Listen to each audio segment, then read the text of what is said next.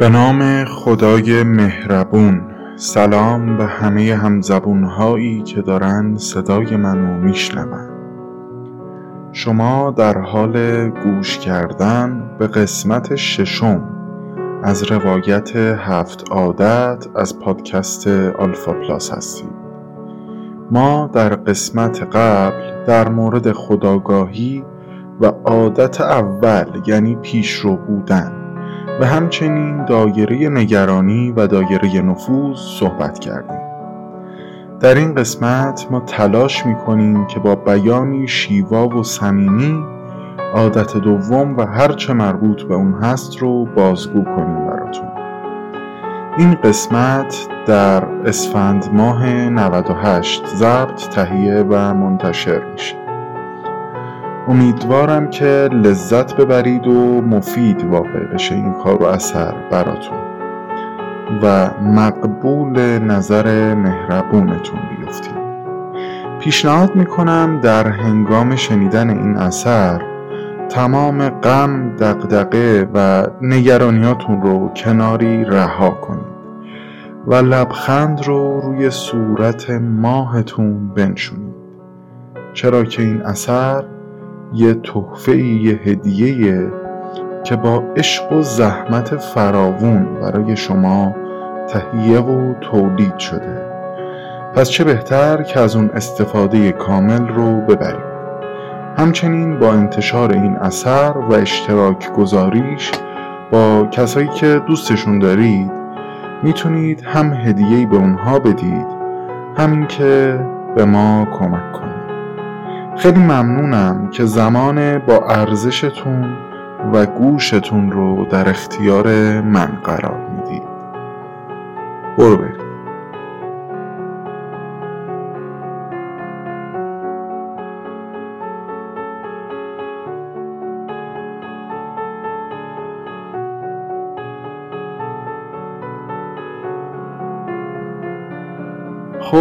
بیش از این منتظرتون نمی‌ذارم. بریم سراغ عادت دوم. عادت دوم با این عبارت معرفی و شروع میشه. ذهنی از آخر شروع کنید. الان براتون میگم که به چه معنیه ولی لطفا سعی کنید با دقت گوش کنید. طبق معمول نویسنده توضیح درباره این عادت رو هم با یه نقل قول شروع نقل قولی از آقای الیور وندل هول با این مضمون اون چیزی که در پس و پیش ماست در مقایسه با اون چیزی که در درون ماست بسیار اندک و ناچیزه. برداشت و تفسیر این نقل قول با خودتون. می‌تونید تفسیری که از این نقل قول کردید رو توی شبکه های اجتماعی مثل توییتر و اینستاگرام با تک کردن ما به اشتراک بذارید.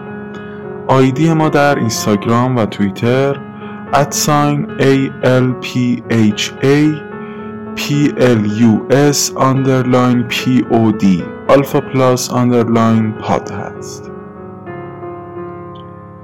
کتاب در ادامه یه تمرین به ما میده. میگه تصور کنید که به مراسم تشییع یکی از اطرافیانتون میرید. از اونجایی که ماشین رو پارک می‌کنید صداهایی که معمولا به گوش می‌رسه گلها و اطروبوها آدمایی که هستن رو دقیقا تجسم کنید. وقتی جلوتر میرید یهو متوجه میشید که شما به مراسم تدفین جنازه خودتون اومدید. در واقع زمان مرگ و تدفین خودتونه. همه آشناها، دوست، فامیل و خانوادتون اونجا حضور دارن. خودتون رو جای اون آدما قرار بدید و ببینید که هر کدوم شما رو به چه چیزهایی می‌شناسن و یاد می‌کنن. با خودتون صادق باشید. بعد فکر کنید که دوست داشتید اونها در مورد شما چطور فکر کنن و چه چیزهایی رو از شما به یاد بیارن چطور شما رو به یاد بیارن چه خاطراتی از شما داشته باشن. پس شد چی؟ یک این که با خودتون صادق باشید و ببینید با این روند فعلی و کارهایی که دارید انجام می‌دید مدل برخورد و روند زندگیتون. اطرافیان شما شما را چطور و با چه خاطراتی به یاد میارن؟ و اینکه شما واقعا دوست داشتید که اونها چطور شما رو به یاد بیارن. شد؟ وقتی این کارو کردین خیلی خوبه که چند دقیقه وقت بذارید و تمام فکر و احساستون رو روی کاغذ بیارید. اگه تمرینی که گفتیم رو انجام بدید احتمالا شما تونستید بعضی از ارزش های درونیتون رو به یاد بیارید. و با سیستم هدایت قلبی و داخلیتون ارتباط برقرار کنید. در ادامه آقای کاوی متنی رو از زبون آقای جوزف ادیسون نقل می‌کنه که میگه هر موقع که به قبرستون ها میرم و سنگ قبرهای پدر و مادرها فرزندها پادشاهها و کسایی که اون پادشاه ها رو عزل کردن و رقیبهاشون رو می‌بینم می‌فهمم که همه دقدقه ها و رقابت ها و همه چیز چقدر ناچیز و کوچیکه. در نهایت ما هم روزی مرده هایی میشیم که به خدمت هایی که کردیم ما رو به یاد میارن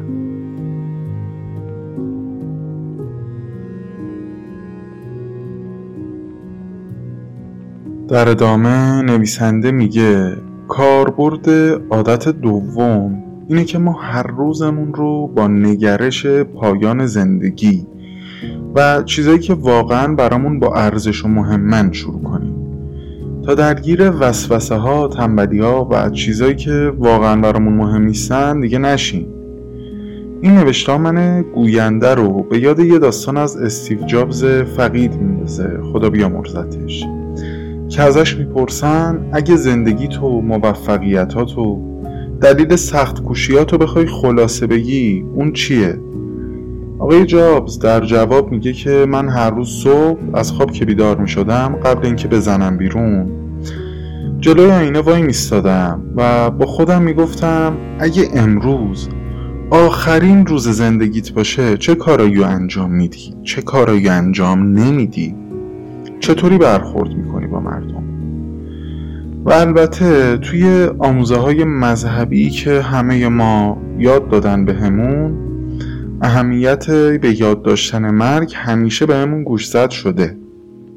بعد کتاب میگه کاربرد دیگه ای که ذهنی از آخر شروع کنید داره اینه که شما وقتی ارزشاتون و خواسته هاتون کاملا مشخص میشه و بدون ابهام از اونجا می‌تونید بررسی کنید که هر روزتون رو چطوری عمل کردیم و آیا مطابق با این ارزش ها و خواسته ها بوده یا خیر. یعنی به خودتون نمره بدید. علاوه بر این ذهنی از آخر شروع کنید میگه دقیقا تمامی داشته ها و کاشته هاتون یا به قول کتاب بودنها و داشته هاتون تا اون زمان رو دقیقا مشخص می‌کنید. اینطوری مسیر زندگیتون هم مشخص میشه. همونطور میگه زندگی ذهنی از آخر شروع کنید این مفهوم رو داره که هر چیز دو بار خلق میشه. خلقت اول و نخستین توی ذهن. اونطوری که دلمون می‌خواد. دقیق و بی عیب و نقص.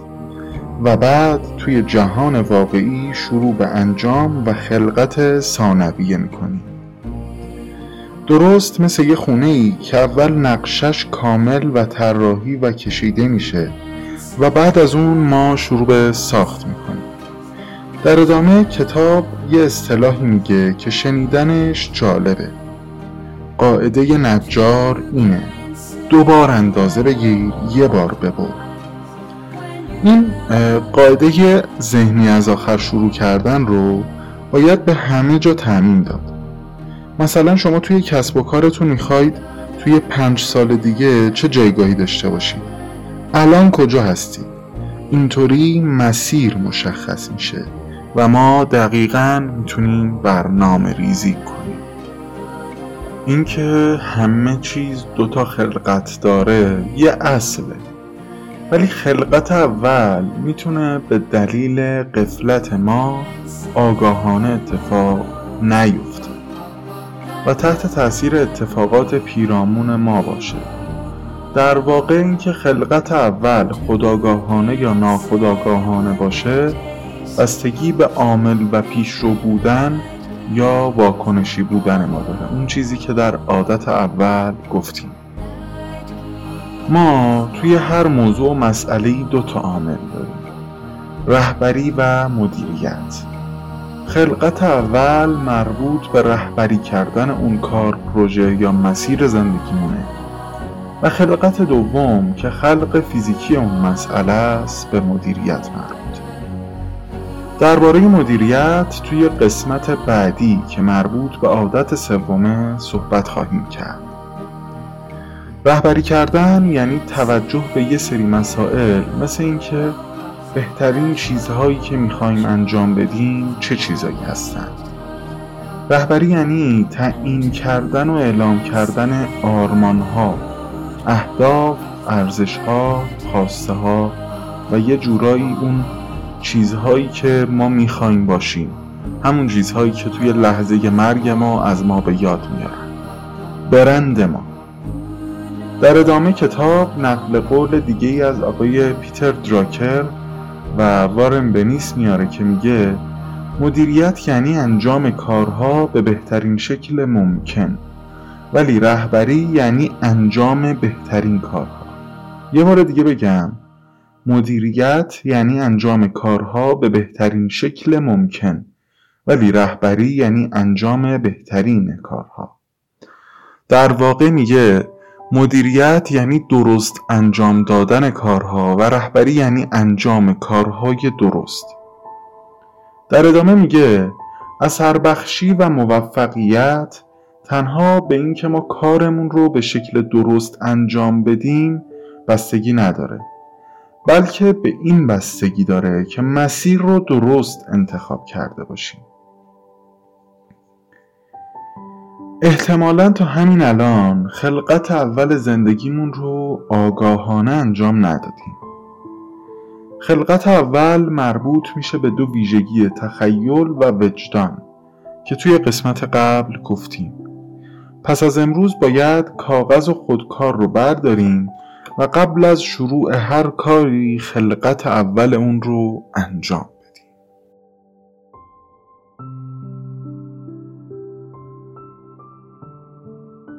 موضوع بعدی که کتاب در موردش توضیح میده شعار رسالت شخصیه.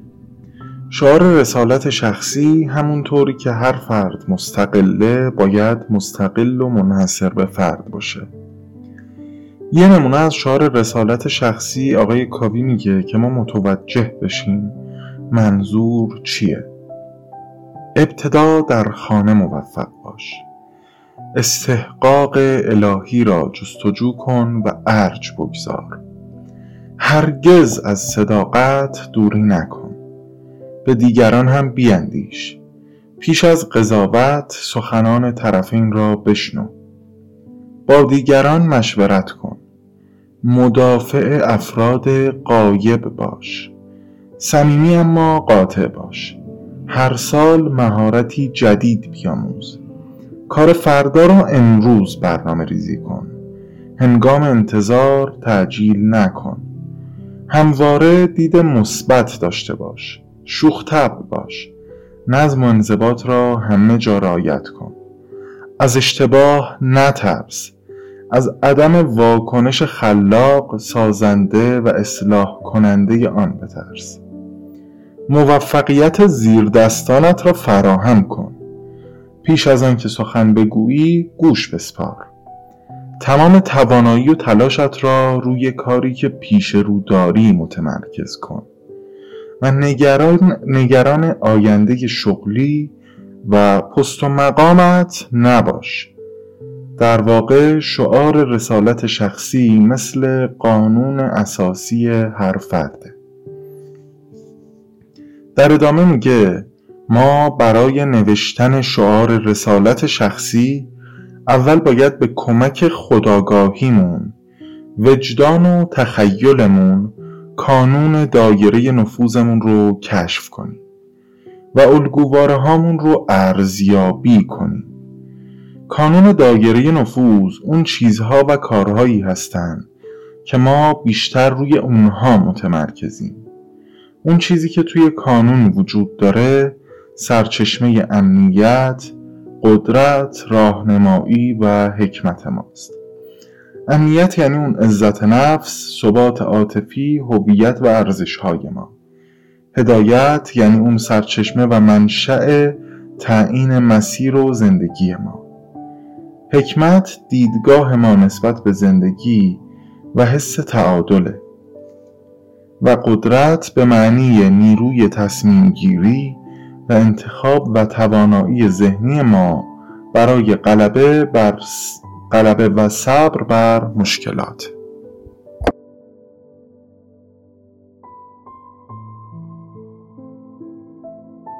این چهار عاملی که گفتیم با هم ارتباط متقابل دارن و از نظر من مطالعه در مورد مدل شخصیت شناسی DISC می‌تونه در این مورد براتون کمک کننده باشه. در ادامه کتاب میگه ما کانون دایره نفوذمون رو در اصل باید روی اصول و ارزش ها و شعار رسالت شخصیمون بذاریم. ولی هر یک از ما ممکنه چیز دیگه ای رو در محوریت کانونمون قرار داده باشیم.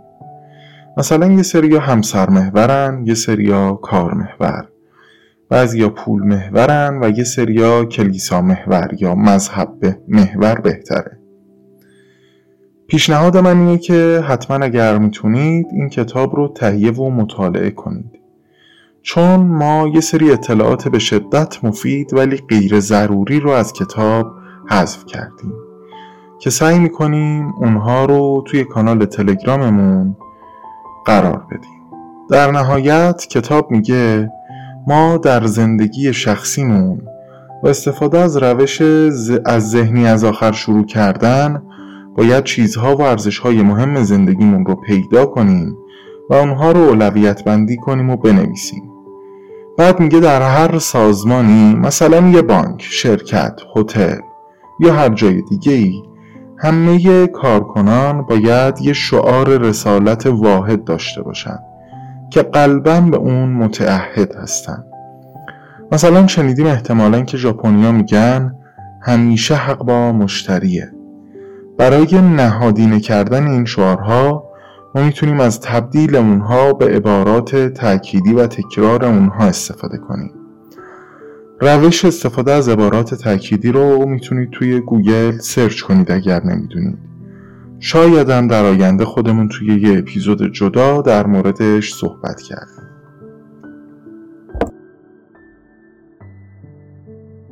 خب عادت دوم و قسمت شیشم از سری پادکست روایت هفتادت از آلفا پلاس پادکست به پایان خودش رسید. ممنونم که به ما گوش دادین. در آخر به رسم همیشه براتون آرزو می‌کنم که ثروتمند و پولدار باشید سالم و شاد باشید. شکرگزار باشید و خندون همیشه. محبت کنید و محبت ببینید. عاشق باشید و معشوق بشید. و در آخر اجازه بدید که رویاهاتون قلقلکتون بدن. یادتون نره که همه چیز از یه رویا شروع شده. یا به عبارت دیگه خلق اول رو یادتون نره. که همه چیز از خلقت آگاهانه و هوشمند یه سری از آدم ها شروع شده. روز و روزگارتون شاد و شیرین. خدا نگهتون داره برام.